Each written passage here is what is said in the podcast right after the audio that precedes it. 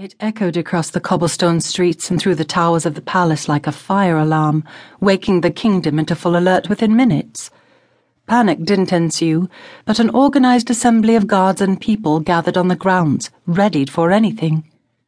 Shade had wrapped her robe around her frame when Niall burst into her room. He looked wide awake, as though he'd never slept, and was ready at a moment's notice. He approached her in full armor, concern flashing in his eyes. The unseelie army is approaching. We are ready to meet them, and all our defenses are in place. I'm not sure how big their horde is, but from the looks of it, it's vast. Nothing could veil the concern behind Niall's eyes, which sent a shiver down Shade's spine. She nodded. Get me some armor. Hesitating, Niall's confused face only made her more determined.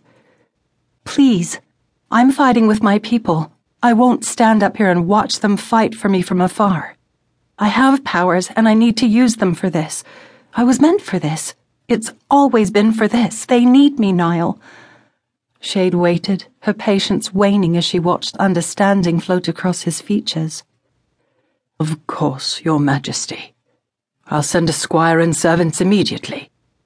He turned and rushed off down the hall. His uneasiness made her stomach churn as she paced back and forth in her room. She could do this. She had to. Everything had been building up to this moment. Her strength, her powers. It was all for this war in Faerie.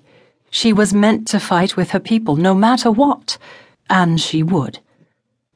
Servants poured in, arms filled with leathers, chainmail, and weapons. Floating about her as they took in her measurements and began dressing her with the armor, Shade tried to calm her nerves, breathing slowly in and out and going over in her head Lana's instructions on